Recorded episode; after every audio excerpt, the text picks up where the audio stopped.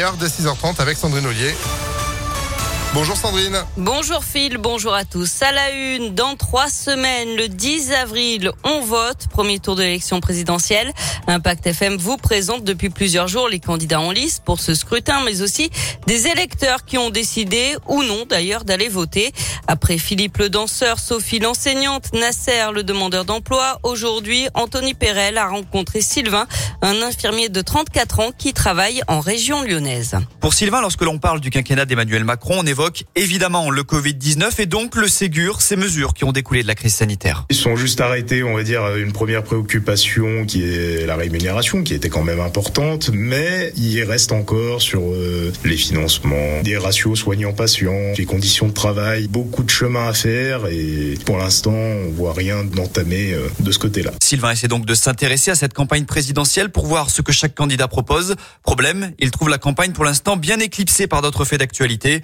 En tout cas, l'infirmier sait ce qu'il attend du futur président. Au niveau du système de santé qui lance les vraies réformes en profondeur, euh, puis ben, la grosse préoccupation en ce moment, ben, c'est le pouvoir d'achat avec les différentes augmentations qu'on subit, que ce soit sur les matières premières, euh, etc. Une chose est sûre, Sylvain ira voter en avril prochain, mais a-t-il une petite idée du bulletin qu'il laissera dans l'urne? Pas encore. J'attends vraiment de comparer euh, les programmes et que la campagne démarre vraiment pour me positionner. Sylvain aimerait également qu'à l'avenir, le vote blanc soit reconnu, ce qui permettrait de lutter selon lui contre l'abstention. Et d'après un dernier sondage ELAB, Emmanuel Macron reste net, nettement en tête des intentions de vote avec 27,5%.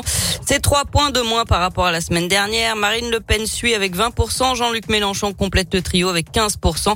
Valérie Pécresse et Éric Zemmour sont à 10% des intentions de vote. 4,5% pour l'écologiste Yannick Jadot. Un point devant le communiste Fabien Roussel. Suivent Nicolas Dupont-Aignan et Jean Lassalle à 3%. 1,5% pour euh, Anne Hidalgo et Philippe Poutou. Nathalie Arthaud ferme la marche à 0,5%. Les cours du pétrole repartent à la hausse, plus 7% hier. Le prix du baril repasse au-dessus des 110 dollars. Les prix à la pompe devraient donc suivre dans les jours qui viennent. Hier, des chauffeurs poids lourds, de taxis et de VTC ainsi que des agriculteurs ont bloqué toute la journée la raffinerie de Fézin pour protester contre cette envolée des prix des carburants. Dans l'actualité également, trois pompiers légèrement blessés dans une explosion suivie d'un incendie hier midi à Lyon. Ça s'est passé rue de la Madeleine dans le 7e arrondissement. Et puis la mort d'Ivan Colonal, le militant indépendantiste corse, a succombé à ses blessures après avoir passé trois semaines dans le coma, euh, condamné à la perpétuité pour l'assassinat du préfet Erignac. Il avait été violemment agressé début mars en prison par un co-détenu radicalisé. Qui aura une nouvelle étoile? Qui va en perdre? Le guide Michelin publie son palmarès aujourd'hui. On verra si l'auberge de Collonges retrouve sa troisième étoile, perdue il y a deux ans.